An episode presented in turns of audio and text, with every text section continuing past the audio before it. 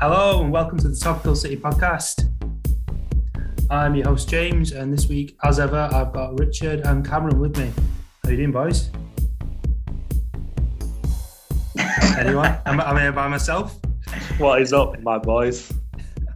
I'm fantastic. Thank you, James. How are you, mate? I'm good, mate. I'm good. Are you not nursing a hangover? Yeah, I'm very, very hungover still. So it's one of them as well where it gets progressively worse throughout the day. So when you messaged about an hour ago saying, uh, should we do this in an hour? I was like, can I squeeze a nap in or should I? I didn't. I so we'll see how this goes. Just nap now, you'll have the same contribution. Yeah, to be fair. I feel like you operate at your best when you're like hung, hungover, mate, and struggling. You seem to rally a bit more. Oh, It's just there go. yeah, fair enough. Right, okay, so let's get straight in. We'll uh, do a review of the Norwich game. So this is the day after. I managed to get to the game, so we'll have a chat through that in a little bit. But firstly, I just want to know what your thoughts were on the lineup. How did you feel before the game, Cameron? I don't know. It was one, it's a dead game, is it? Like you, weren't expecting us to lose. The lineup looked good. So it wasn't a was- that must was win fine. for you then. I mean, uh, yeah, but not. not I did sit there going, God, I, I hope this team can win this game. I saw people on um, Twitter saying it was the worst lineup you could have put out, and I'm like, how? What was so bad about it? It was all People on right. Twitter are gonna say that no matter what. Like it could, yeah, it could be the best starting eleven possible for Manchester City, and it'd get criticised on Twitter. Yeah, fair enough. How do you feel about it, Richard? Yeah, I really liked it. Um, I wasn't entirely sure who was going to be up front with both Torres and Jesus on. Yeah. So I was a bit intrigued to see how that was going to pan out through the rest of the game. I was a bit disappointed not to see Zinchenko start. I really thought after Mendy's masterclass of mediocrity in the last game that Zinchenko was really going to shine in this, but no, didn't feature either. So not sure what the situation is there, but we'll find out if he uh, plays in the next game against Arsenal, maybe. Hmm. I wonder if it's a fitness thing because he's just had a kid, hasn't he? Well, he didn't give birth himself, so presumably he's still Were, alive. were, were you there? Do you know that? He wasn't. yeah, he wasn't even there. yeah, that's a good point. Yeah. right, fair enough. Okay, so um, we've got quite a few goals to get through. So let's uh, start at the top. Goal number one um, went down as an own goal, cross from Gabriel Jesus. He had his uh, third assist of the game stolen off. Well, one of three stolen off him for this, but um, came from a fair bit of pressure, and uh, Jesus dug a cross out, fired it across uh, the goal mouth, and kind of lumbered in off. Was it Grant Hanley and then Tim Penalty specialist Tim Krul. Yeah. Um, so nice uh, early goal to settle the nerves. Did you think that uh, it had gone down as an own goal at first? I was in the stadium and you couldn't really tell. You couldn't really tell at home either, I don't think. I think No? it was pretty pretty much what had happened there, but it was emblematic of what Norwich were going to be like for the rest of the day, wasn't it? yeah. Fuck me, being a Norwich fan yesterday, I wouldn't have wished it on anybody. We'll, we'll get onto that. um, so then, not long after, we had a second goal. Uh, great three ball from Jesus uh, to uh, Torres. Smashed it in their post, but it was disallowed very dubiously because of uh, Richard's shaking his head. Uh, horrible, cynical foul by Bernardo Silva. Uh, Richard, I can see you bubbling there. What, what are your feelings on this? He's got form for it, doesn't he, Bernardo? He's just like a lethal assassin in these games. what did you two think, firstly? Did you think it was a foul, even in the build up before the goal went in? Did you think it was a foul then, or? When I saw it first time, I didn't think it was a foul, and even second time, you can see he- his his leg hooks behind Bernardo's leg, but at the same time, I I wouldn't have called it a foul. It, it just seemed to be a, a tangling of legs, and then maybe the ball should have just gone where it was going, and it should have carried on. But James, Yeah, what did you think in the ground, mate? Honestly, mate, we didn't know what had happened.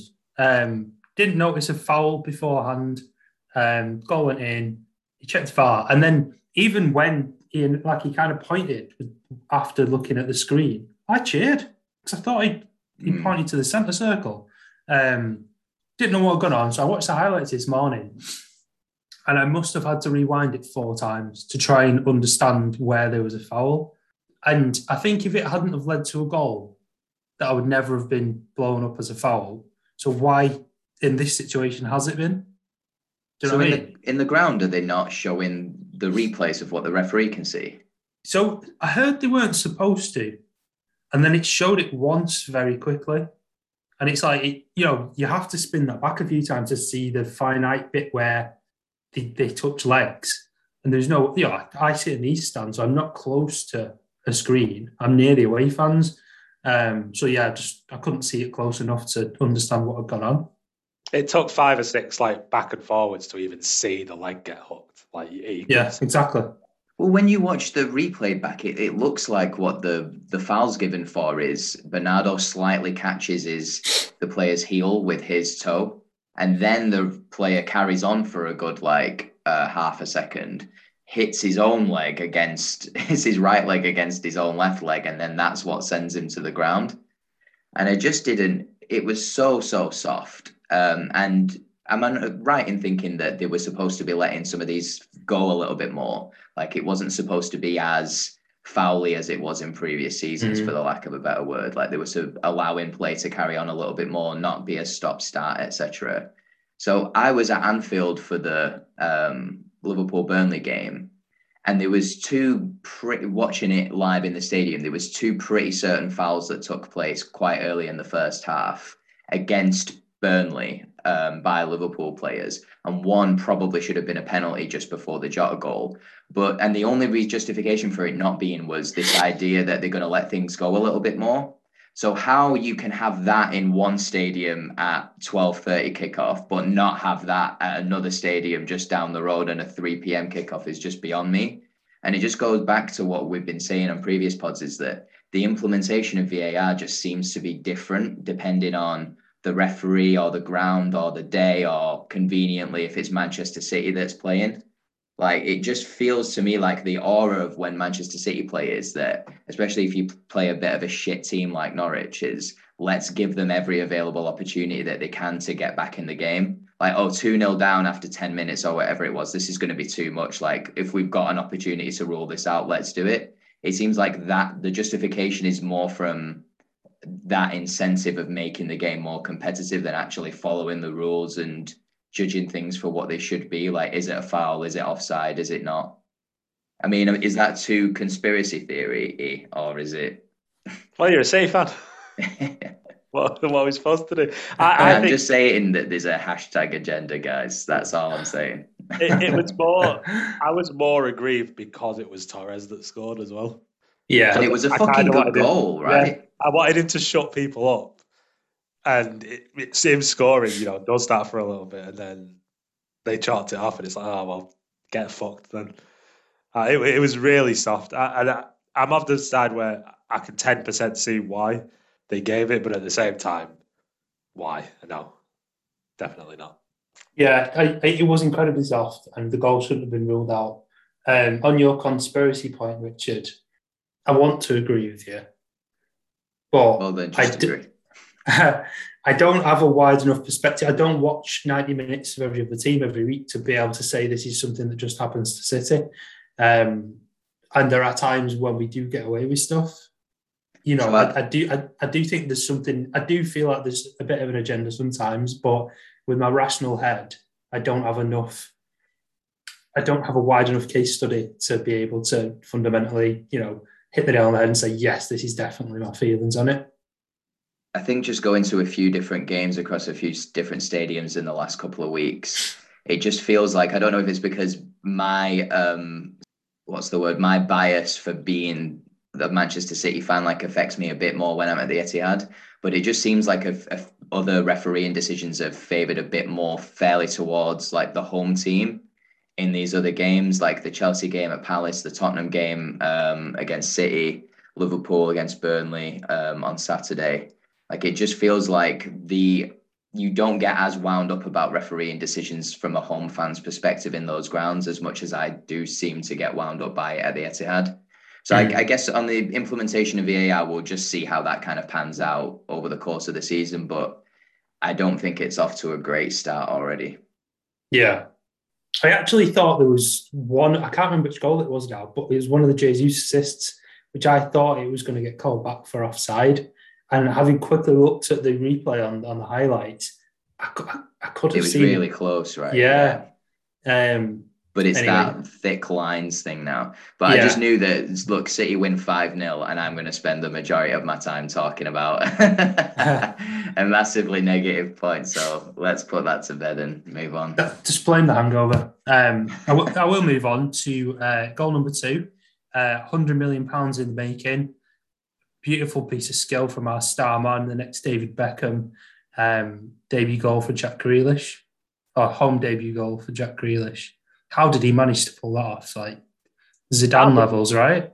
He didn't know about it, did he? of course he didn't. No, the, the, the best part about it was he was getting in that position that a Sane would be in or a Yeah. Would be in.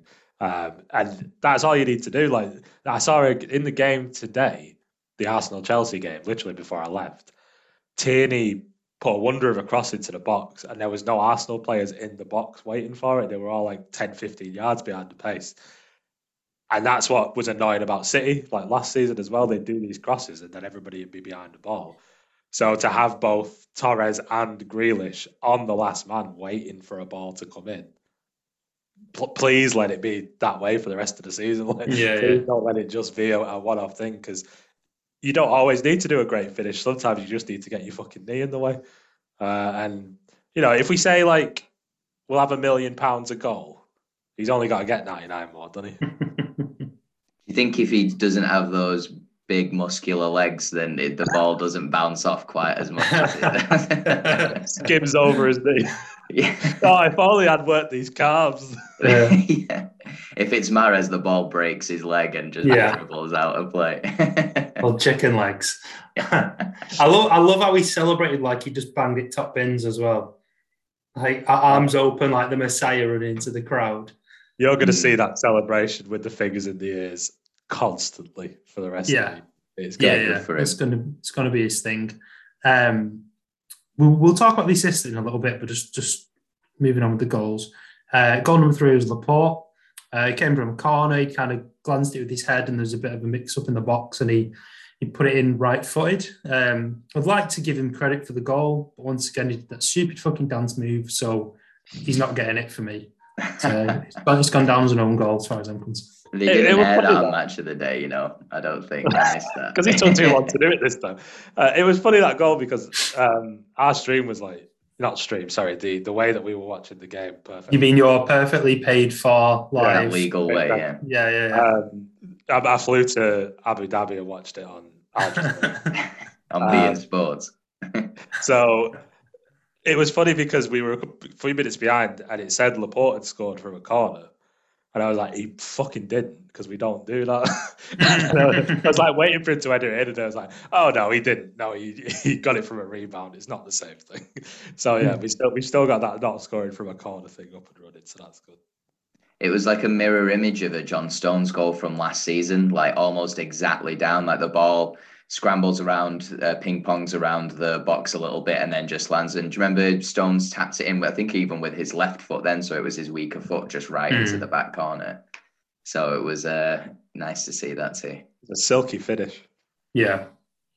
And then on to goal number four, which was uh, tap in at the far post uh, for Sterling. How important was it for him to get an early goal this season, considering he's a bit up and down with uh, confidence? To be I honest, I okay. haven't even thought about that. Like I've not um because he had such a good tournament for England in the Euros.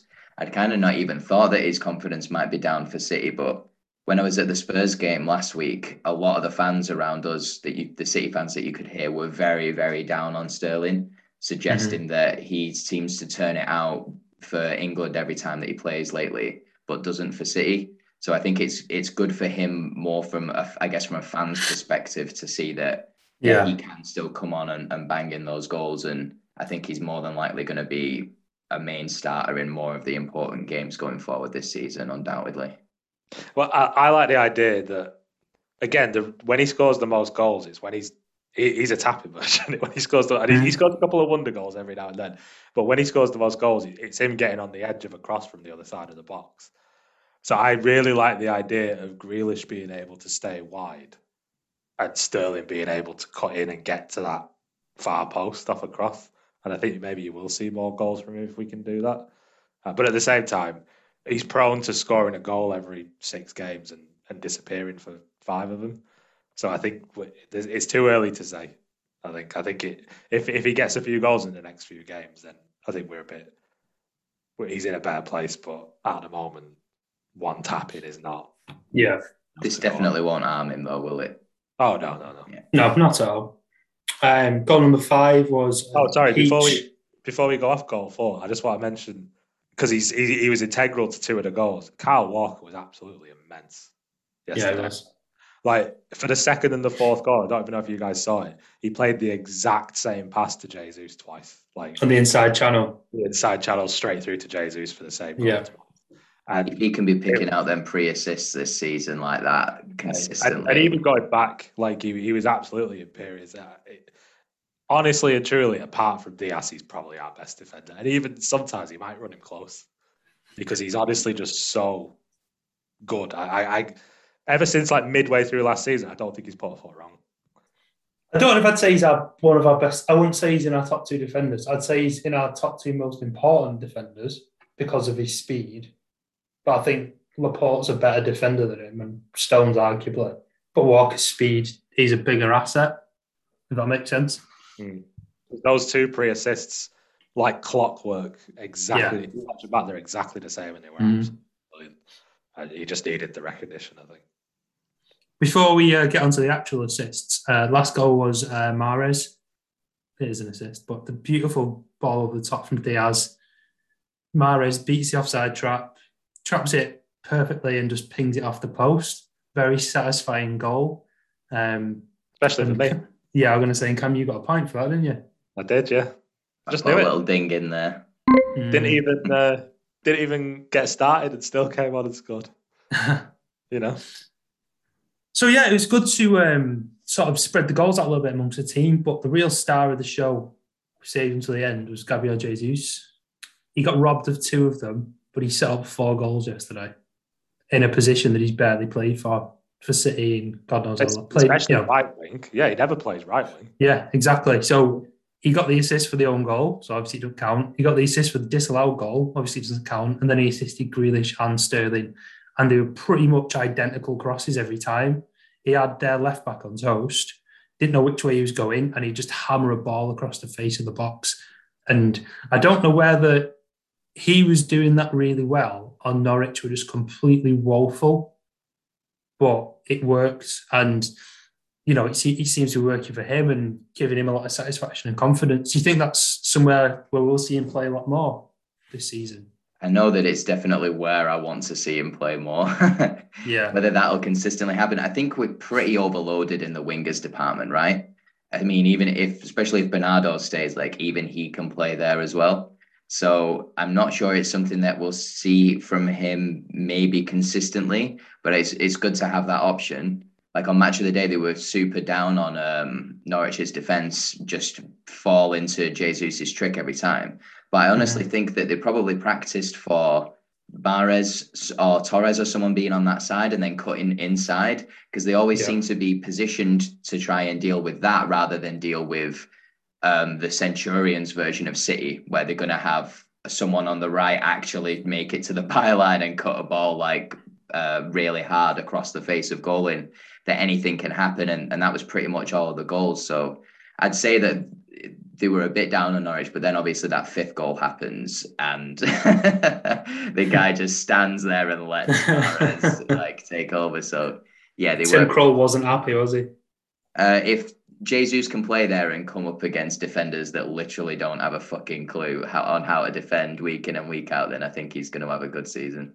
You're right in that we definitely set up that way because Grealish was trying to do the same, like get to the yeah. byline, cut it back. So if that is the tactic for this season, I'm all for it. I'm sick of the cutting inside at Sterling and Mahrez going for shot. If if we're back to just passing it across the face of goal and tapping it in, I am hundred percent here for it. It's nice to know we've got that option. They did revert back to that with Sterling and Mahrez coming yeah. on, didn't they? That they were on their usual like Sterling on the left, Mahrez on the right. So, um, you know, I don't. I think it's good to have that option on another way to break down defenses because we can't be having that shoulder height crosses into the box like against Spurs all the fucking time, not hitting anybody. So just Jesus twatting it across the face of goal, hoping that it ricochets off a muscular thigh into the back of the net. I'm I'm all for it. yeah, I think the thing to think about as well with this is that he's one of the three players that supposedly want to leave. Uh, so it's him, Bernardo, and Laporte, and all three of them I thought were actually excellent. Shop window, yesterday. right? well, yeah, I've seen a few people say this, but they genuinely like if you watched them celebrating, they genuinely seemed like delighted, and it wasn't just a like job done or you know I've impressed whoever wants to buy me. They seemed delighted, and they're all hugging and stuff. I mean, you can read too much in stuff, can't you? Um, and I also saw on Twitter that David Mooney, I think it was David Mooney, put something up about um, Laporte had kind of as the as the match had finished and the players were going to the tunnel, Laporte had dragged the feedback out to go and clap the fans and you know give them a bit of an ovation, um, which I've not really seen too much of that leadership side of Laporte. And if he really wants to leave that much, would he have done that? Who knows? Speaking of leadership, by the way, I, I could be completely wrong with this, but from what I was watching yesterday, it looked like when because Gundo was captain, right? Yep. It looked like when he went off, he gave the captaincy to Grealish. No, Sterling. Because because Grealish gave something to Sterling as he was going off and Sterling was coming on, or, oh. around that point. I just saw Sterling with the armband on. He had it by the end, but Grealish gave him something.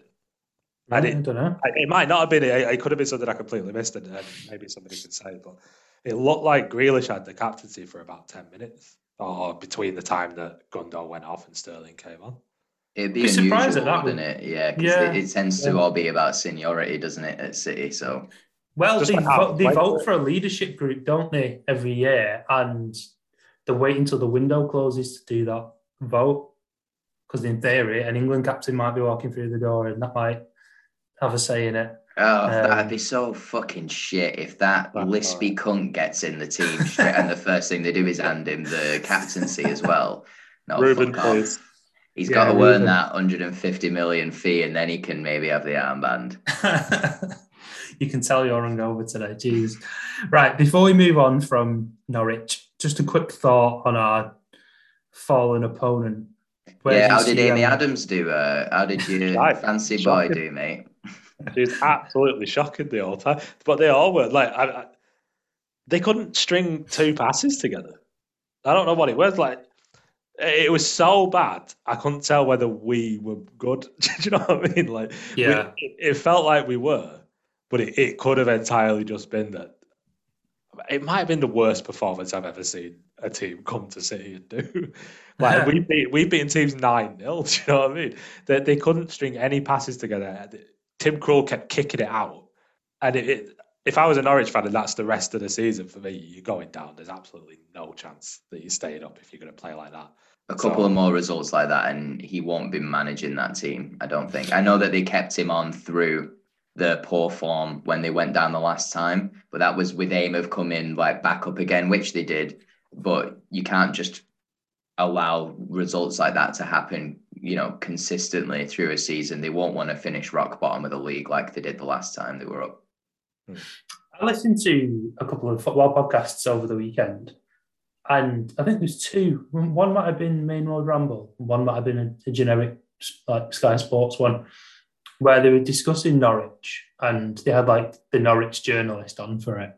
Um, and supposedly he's so loved by the club. He's Farke, isn't it? Yeah, Daniel Farke. Um, to the point where he's so safe and the, they, they understand the bigger picture of what he can do for him. And I mean, it's only, it might be a lot of rubbish, but supposedly that that's the vibe of him at Norwich. And also, they've had City and Liverpool as the first two games. Like, if they can now find their groove a little bit, you might see a different Norwich. They've kind of got two of the toughest games out of the way already. To, to do a classic topical City podcast move and veer incredibly on tangent. I was saying the other day, we were watching the Liverpool Burnley game, and I was saying that I, you can't continue to be safe with a manager because, case in point, Burnley. Yeah, it's great. Sean Dyche has kept you up for eight years, and you you've had the same core players for about eight years. But if you're a if you've got any ambition you can't be safe with a manager. Do you know what I mean? Like if they if they can't prove that they're going to take you to the next level, surely you've got to take that risk. And ultimately, football fans are quite fickle, aren't they? Like even if he's beloved there, a couple of more five 0 losses throughout the season, and you know he might not be as beloved anymore. I'm not saying pull a Crystal Palace and sack him after four again when, when it's not going on. Like like give him time. But like you say, like Farke has been there for for three or four years now. Dyche has been there for eight years, and they always finish below tenth and get no exciting signings, and nothing ever happens. So you, I think there's loyalty, and then there's sticking with mediocrity. So I don't know that there's, there's something to be commended by sticking with your manager, but at the same time, if you Norwich, you can't be sticking with that if it carries on. A manager getting sacked after four games kind of neatly leads us into who we're going to be playing next week as well, right? if only that was the next section. Um, but we will we will uh, move on from Norwich there, and we'll take a quick break, and we'll come back with our mystery game. Ooh. You're listening to the Topical City podcast. Disagree with anything you've heard? Don't forget to let the Etty lads know at Topical City Pod on Twitter.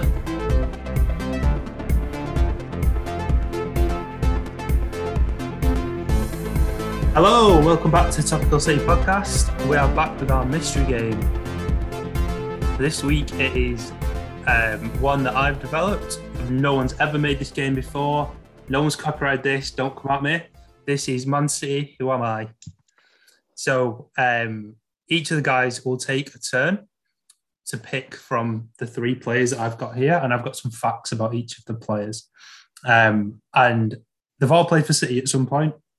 And effectively, if they guess who the player is on the first clue, they get five points, second clue, four points, etc. Um, so they'll both have a go each, and then there's a decider if it's needed. So, who wants to go first? Should we do a coin flip? Flip that coin. Tails never Heads, fails. Tails You got never tails. fails. It's tails. It's heads. I'm not cheating, I promise. it's heads. Right. Okay. So, Cam, pick number one, two, or three. Three. Okay. So, I've got five facts about this player. There's one really obvious one. I know the others are fairly hard. So, pick a pick, pick between number one and five, and I'll give you that fact about. Three never fails. Three never One, fails. two, three. Right. So I've never scored a Premier League goal despite playing 146 games. Richard Dunne. Nope. Ah, oh, it's a good guess, though. He's probably played more, to be honest. He's probably played more than that. And surely Richard Dunne scored in the Premier League. Own goals, yeah. Yeah, on goal. right. So pick another number. is, that, is it Richard's got now? No. So it's just you for this player. Okay. Two. You've got one, two, four, or five. Two. I've played for 10 clubs in my career and represented England four times. I want to say Fabian Delph, but I feel like he has done a goal. But the smile on Okay. James's face also makes me want to say Fabian Delph. Just so you know, you get one guess each round, so you're doing right so far. Is that your guess? Uh, no, not yet. Let me think. So 10 clubs, 146 games. Is that for City? 146 games. No. Just Premier League games. Yes. All right, he's played more than that, I would say. Um, I think I've got a good guess. And it's Fabian Delph. I'm gonna have to Why don't you, I, am thinking of I'm thinking of like a left back or a centre back, or I, I will say Fabian Delph. No. Yeah. So you've got one, four, or five. Five, baby. I am a goalkeeper. Wow. So it's not you that surprising he's not scored a goal, really, is it? Exactly. So What- I am a goalkeeper. goalkeeper's gone round the fucking houses. I am a goalkeeper. I've never scored a Premier League goal despite playing 146 games, and I've played for 10 clubs in my career and represented England four times. He's played for City. What would be David James? Because he's played for England way more than that. Though Nicky Weaver never played for England. Carl Nash never played for England. Um, we had David Stephen and Peter, and uh, David Stephen played loads for England. I have to push you. I don't know. I'm gonna have to say Nicky Weaver and think maybe he played for England games that I never thought. Incorrect. So you've got two left. You've got one or four. Nicky Weaver would never have had that many clubs either, would he? He was like Mr. Manchester City. He might have Yeah. popped around the bottom leagues. You know what I mean? At the end, Yeah. um, go with one. You've just dodged the easy, like the obvious one all the way through this. Um, so this is uh, I came through the Leeds United Academy. I made my debut against Man United in 2004. An English keeper. Yep. This is very upsetting. I'm going to give you a countdown.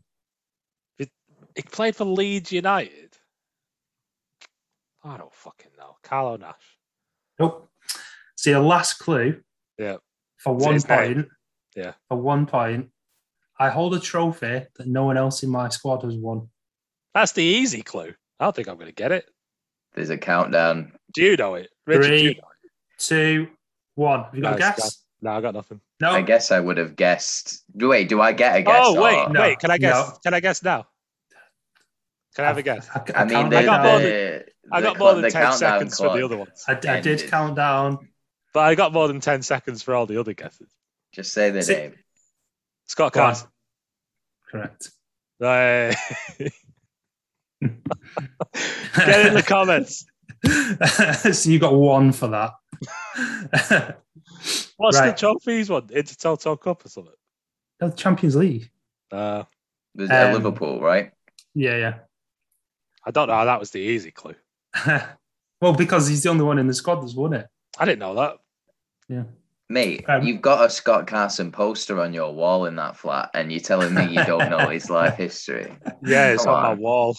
I definitely, I, I definitely know where it is. right, Richard. Number one or number two? Um, I'll go for number two, please, James. He's one hundred percent gonna get the easy clues. I nearly said the name straight away. right, I'll pick uh, number one to five. Uh, I'll go for number two, please, James. I scored in my last game for City and in the Premier League whilst wearing the captain's armband. Vincent Kompany. Nope. All right, okay.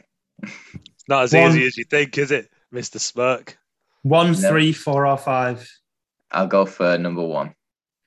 I made 611 appearances in the Premier League. He made 611 appearances in the Premier League and captained City on the last I know- day and I know a what my guess is. I know what my guess is. Yes. Sergio Aguero, No. Three, four, or five. three. I left my boyhood club in 2001 for an 11 million pounds transfer fee. Ooh, crikey. Um, Do you want me to recap those three answers? yes, please. So I left my boyhood club in 2001 for an 11 million pound transfer fee. I Mhm. made 611 appearances in the Premier League. and I scored in my last game for City and in the Premier League. That was the same game, whilst wearing the captain's armband. I think I've got two, and I'm stuck between the two. Um, so 2001. Oh, my mind's just completely blank. And to be honest, Um, that that year has put me more towards one than the other. I'm going to push you. Shaun Wright-Phillips. No. There's nowhere near enough games. yeah. All right. I'll go for question five this time. Five. I've won the Premier League, the Champions League, the Europa League, the FA Cup, and the Intertoto Cup in my Yeah. career. Yeah, no, it is. Jesus fucking Christ. Who ended the career at City like that? Cam, is it is it painstakingly obvious? I wouldn't say that there's what there's one thing that has jumped out to me that that I feel like it, it narrows it down a lot. If you You really have to push about you. it. No, I'll yeah. um, I'll forgo a guess there. I'll I'll take the last question. Can I have a If? Richard if Richard don't get Yeah. it, do I do I get a guess? No, but it means the third one will be for both of you. Um, the third player. So to recap, I made 611 appearances in the Premier League. I scored in my last game for City and in the Premier League whilst wearing the captain's armband. I left my boyhood club in 2001 for an 11 million pound transfer fee. I won the Premier League, the Champions League, the Europa League, the FA Cup, and the Intertoto Cup. And lastly, I come from a rich footballing family. Let, let me give you let me Don't That help him. Don't help him. I'm being a nice guy. Ignore the captaincy thing. Ignore the city captaincy thing. Right, right, right, It's not right. gonna help you. It's not gonna help you. comes from a rich footballing family. Go, um, ah, fuck it. I'm just gonna say Robbie Fowler. Nope.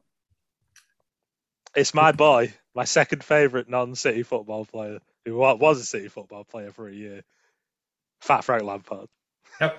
Oh, right. Yeah, of course. West Ham to Chelsea. Yeah, the yeah. thing, the thing that jumped out at me was the amount of appearances is almost a record, like 611 Yeah. appearances. Yeah, yeah, that's what I was thinking. High as as But I And think that's I, why the captaincy would have put me well off because I was like, he- was I he? got It must up have been the me the idea that he made a lot of those appearances for City. Yeah, yeah. Whereas why why got- do you think I phrased them this way? Yeah, yeah, exactly. And also, we won a Champions League, so that narrowed it down again. Um, right. So as things stand, Cam's got a point. Richard hasn't got any. So I can leave it there, or we can play for the third player. You both get a guess each clue, and it's winner takes all. I'll let Cameron decide what he wants to do since he's currently in front. Do I want to win? or do I want to carry on? To be honest, You're going to win regardless, aren't you? So the first um, section of the podcast was a lot shorter than usual, I think. So I'm happy to go with the third one if you are. Right. Okay. So I'll just choose the order in whichever he D's out. Do we have to shout at the same time, or is there a, a- an order? we Um, no. So Cam, you go first because you're winning. Okay. Right. So um, I've made 190 club appearances so far in my career, scoring 13 goals. Cam, you get a guess. It's too little for Foden, surely. Um, 190 scoring 13 goals. It's got to be somebody young. I'll go with Ferran. Nope. Richard? Leroy Sané. No. Number two, I scored in my last game for my previous club whilst wearing the captain's armband. Richard. I scored my last game for a previous club while I scored wearing in the my captain's last game for my previous club whilst wearing the captain's armband. I know I'm guessing. Fabian Delph. No. Cam? Is it is it Big Ruben? It is. Yes. Get Nice. He's the only player I could 13 think goals. Fucking hell, that's Yeah. good. He's the only Yeah. player I could think of that would have been a captain uh, on that few appearances. That's quite Mhm. young. He's the only one I could think of that would have even remotely been a captain. Yeah. The other clues were I made my Premier League debut against Leeds. I scored an own goal at Euro 2020. And I became the first player in my position to win the Football Writers Award, Footballer of the Year, since Steve Nicol in the 88 89 season. Wow. So there we go. That is the end of Mystery Game Week Two. I enjoyed Well- that one, pal. I'd do that one again. Yeah, it was all right. That just took me all day to research. No, no biggie. Um, so well done, Cam. You get a point. And we'll be back after this I- break with our Before last we go on section. break, can I just Oh, go say I think that means that I'm top of the league for like the first time ever. Well, we'll have to sort that out. right, we'll be back after this with our last bit. They it's not the end of the podcast yet, Cameron. Bye. Bye. We may be fans of the best team in the land and all the world, but sometimes life isn't always great for everyone. You can make life a little bit better for someone else by donating to your local food bank. Visit MCFC Food Bank on Twitter for more information and for their GoFundMe link. Right, ready for section three? Recording in progress. Is the recording in progress? Yeah. Mate, I think the recording's in progress. Right, okay, good to know. Hi, hi everybody. Sunji, hi there. welcome back. I just realised that I not start the podcast with Sunji Hi? Maybe not. You never do though. You always yeah, we always seem to say Sunji bye and never Sunji hi, like the Yeah. accurate pun. anyway, and we're back with our part three of this week's Topical City podcast, and we're going to be previewing the coming up. Uh, I'll start that again. Fucking up. The coming up. Uh, and we're back with section three of the Topical City podcast this week, and uh, we're looking at Arsenal. Uh, we're playing them next Saturday in the early kickoff. And uh, they've had a bit of a torrid start to the season. They lost 2 0 to Brentford on the opening day.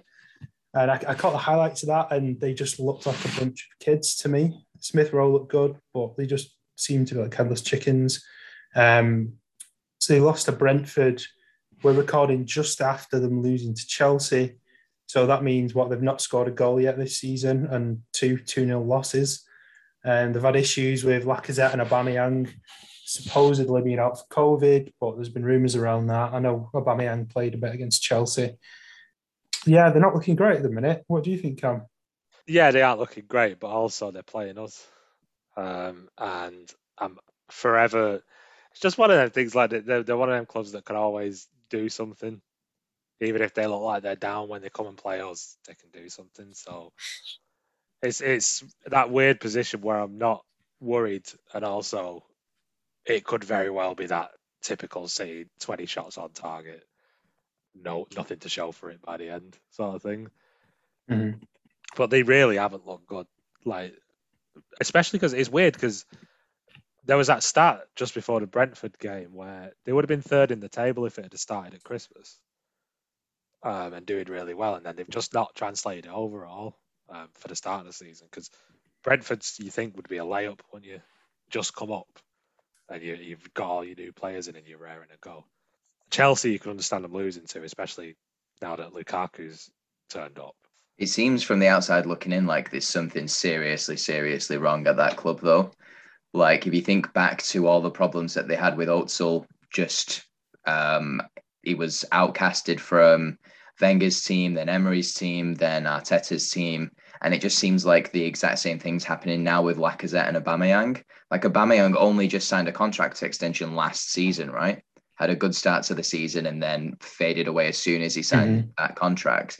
It yeah. just seems like there's a malaise at that club where does anybody care? Like, does anybody care about the club that they're playing for, their history, the badge that they're playing for, the fans? You've got Xhaka, the captain, who didn't give a shit about the fans booing him. Like, oh, I, sorry, he gave too much of a shit about the fans booing him and decided to like act out against him. Like, they won't have forgotten that, and he's still there. And if I'm not mistaken, he's still wearing the captain's armband.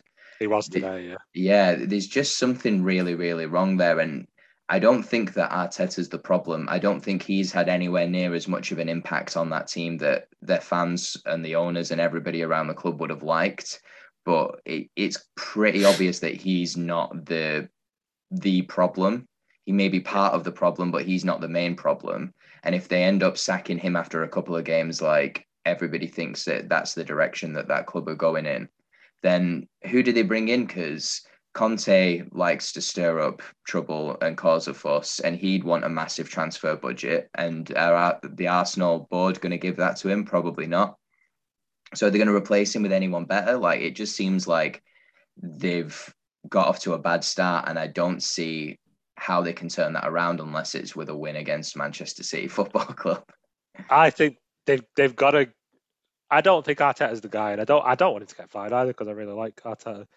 I think they've got to go for somebody young who has like a proven philosophy at other clubs. You know I mean?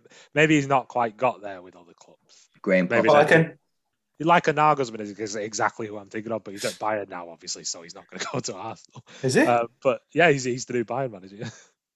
Oh, I missed that. I'm pretty sure. Um, but like a Nagelsmann, who is who has got the, the clubs that he's at around third or fourth, has a very clear philosophy of how he wants to play and is looking to manage in the Premier League, basically. I think that's the only way they get out of this tailspin is is have somebody who knows what he wants to do. And also back him if he wants a player gone, get the player gone.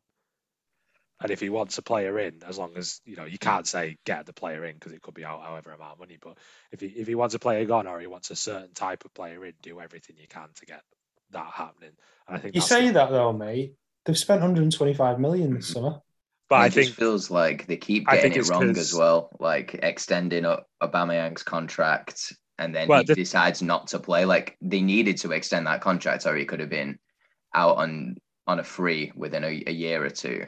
But maybe he should have been. The thing about Arsenal at the minute, other than them walking it into the net, is um, is they they get players who are 32, 33. Like Aubameyang's 32. Do you really want to tie him down to a four or five year contract that he's not going so to That's the difference with this transfer window for them. The yeah, they finally signed some youth players, but they've also fallen victim to the overpaid for the English players that like we do. Yeah. So And the I think level of made- player they've brought in, by the way, is very mid-table, right? yeah, Like- Aaron Ramsdale is, is something I'll never understand. He's took two clubs down. Do you know what I mean? He's a good keeper, but two clubs he's two clubs have gone down with him. Is it where they need to strengthen as well? Like, if you look at that squad, obviously, so let's just recap. They've brought in Ben White, 52 mil, Ramsdale, 25 mil, Odegaard, 32 mil, Lokonga, 15 mil from Anderlecht, and Tavares, the left back, 7 mil from Benfica. So, in theory, that's padding out the squad nicely. But if you're spending 25 mil on a keeper who will probably be the backup keeper, surely that could have been spent elsewhere. I think that's actually a bit of shrewd forward planning, which they're not really that well known for Arsenal. But Leno, um, if I'm not mistaken, his contract's up in about two years, and he'll he'll walk. He'll be going out. He won't sign a new one.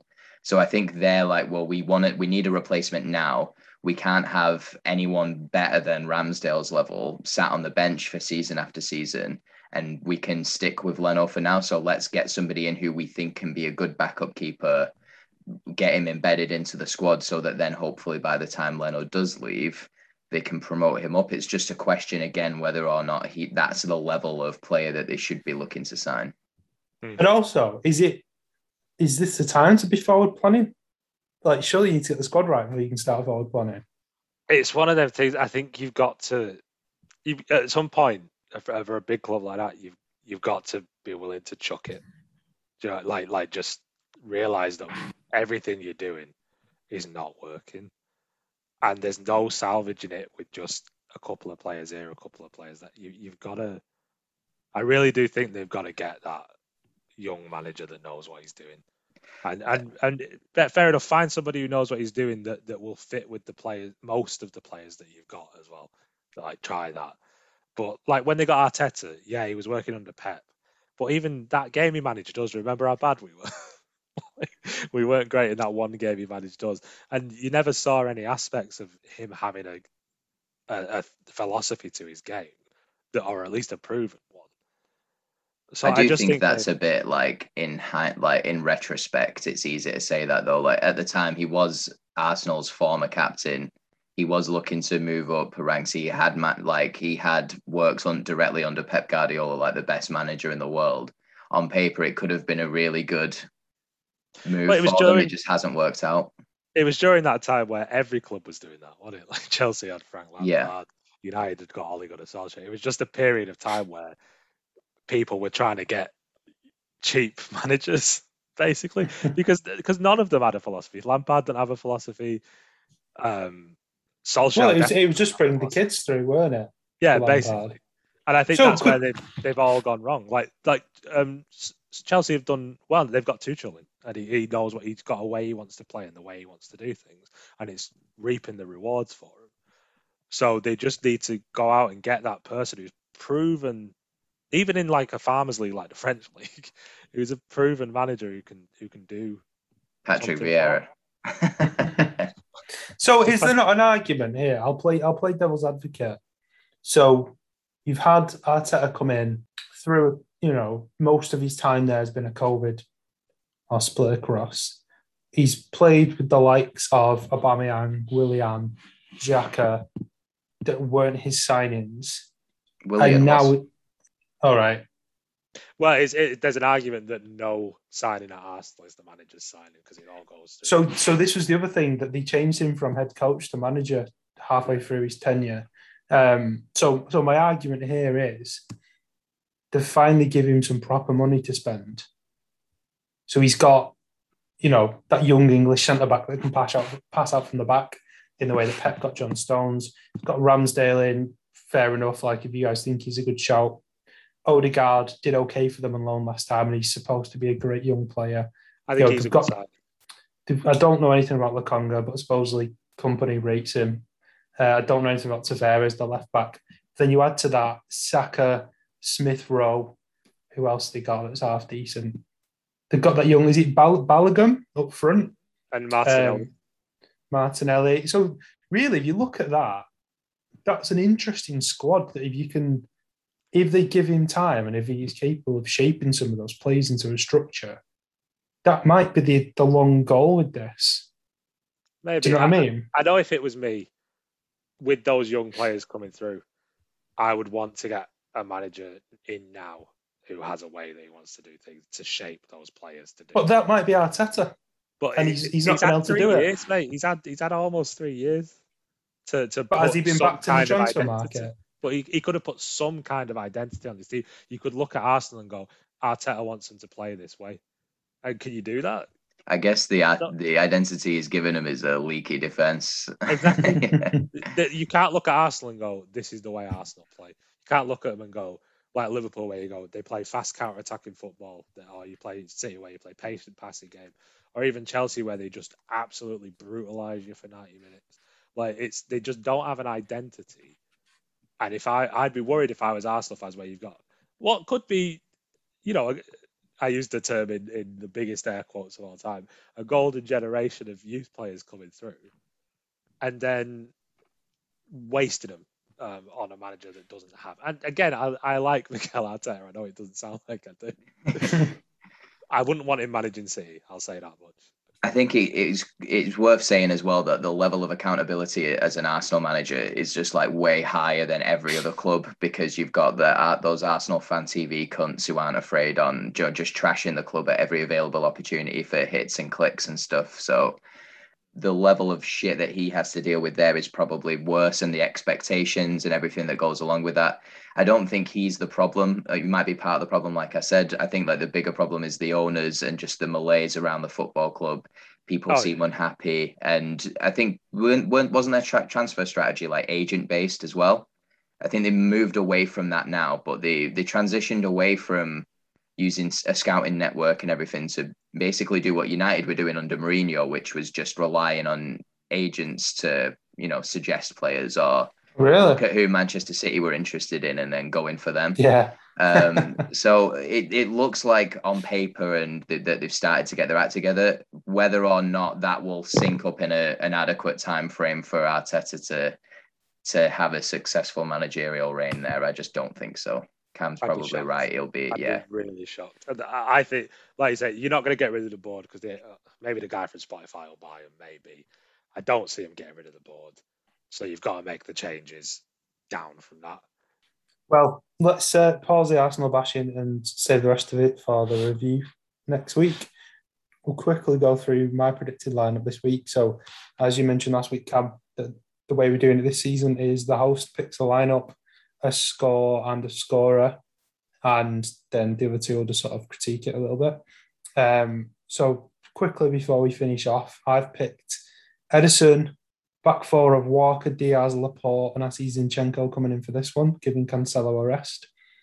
Then uh, a Rodri, a Gundo, and Grealish as a three. And then Jesus, Torres, and Sterling up top. What do you think of that lineup? Uh, I think uh, so. This is going to be my alteration. Um, I do think Mahrez is going to play, um, and I think Torres played two games in a row. I think he'll probably get a rest um, against Arsenal, or at least maybe Pep won't take him for gra- take him for granted and think he might do something. So I think Mahrez will play against Arsenal instead of Ferran Torres. I also think Mahrez will start, um, but I think that he'll probably start instead of Jesus. Like we don't really have someone to hold that forward line unless we use Torres or unless we go for a false nine formation. But if we were going to do that, I think Bernardo Silva's got to play because as much as City fans are trashing him now, saying we don't need him if he doesn't want to be at the club, he has that industry that we keep talking about. He's got the pace. He controls the center of the midfield for City like very few players do in our team.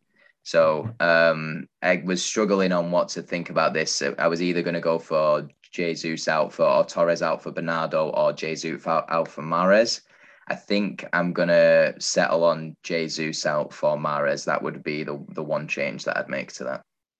So I I I settled on Jesus purely because of how well he played last game. I thought, can they really can Pep take him out after that?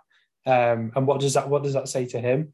And I also didn't put Bernardo in because I, I did have him in originally. And then I thought if he is looking to leave, I'm making this prediction a week before the game. A lot could happen in terms of transfer world, and I was just trying to play it a little bit safe. So if he doesn't go, I could fully see him starting. So I've gone for a score of 2 0 to City with Sterling scoring. Um, just sticking true to Arsenal's form so far, losing 2 0. I thought that's a safe bet. And yeah, because I wasn't sure about if Jesus or Torres would actually start, I felt like Sterling would probably get a game. So I just kind of went on the safe bet and hope that Sterling would bag a goal. What do you think on that? Is that I the think- safe bet? I think if this was at the Emirates, Arsenal might fare a little bit better. Like they tend to have. Um, I mean, they bossed us in the semi final at Wembley, didn't they? For, was that for the FA Cup? Or Yeah. am I thinking is that a couple That, of that's seasons what I was ago? worried about. that's Yeah, what yeah. I'm worried about. Is they, they can just switch it on every now and then. And I'm- but I don't think they'll do that at our ground. I think that the Chelsea game wasn't as much of a mauling as I thought it was going to be, especially when Chelsea were 2 0 up in the first half. I thought like this is going to get really ugly for him. Will he even be on the bench um, come the Man City game? But no, I think that this could be the game that really finishes us off. And it would be pretty interesting if Pep Guardiola was to end Mikel Arteta's managerial career. you heard it here first. Right. Anything else, lads, before we uh, call this one done? Do you want to bash Arsenal some more? Let's save that until uh, the I was just going to say, mate, if you want to uh, change your lineup before, obviously, we're recording this like a full week before the match is Yeah. going to take place. If there are some transfers or anything like that, you can amend it a little bit. I, I think. What do you reckon, Cam? Uh, the cost of a point, yeah. It's a t- a 12 one to spend, mate. Before we put it up on the Twitter towards the end of the week, I'll see if there's been anything that's changed. But this is what I'm going with for now. So that's it, lads. Uh, that's our review of Norwich, our preview of Arsenal, our second mystery game. And uh, I hope that's helped cure your hangover a little bit, Richard. uh, I'll have a vodka and coke now that it's all over, and I'm sure I'll feel better after that. Just sigh right out. Cool. Okay. Cheers, lads. Nice to see you. And See thanks to everyone that's listening. For us, that's Sunji Bye. Sunji, bye. Goodbye, Say Sunji, bye, you prick. Sanji. Bye. Too late now.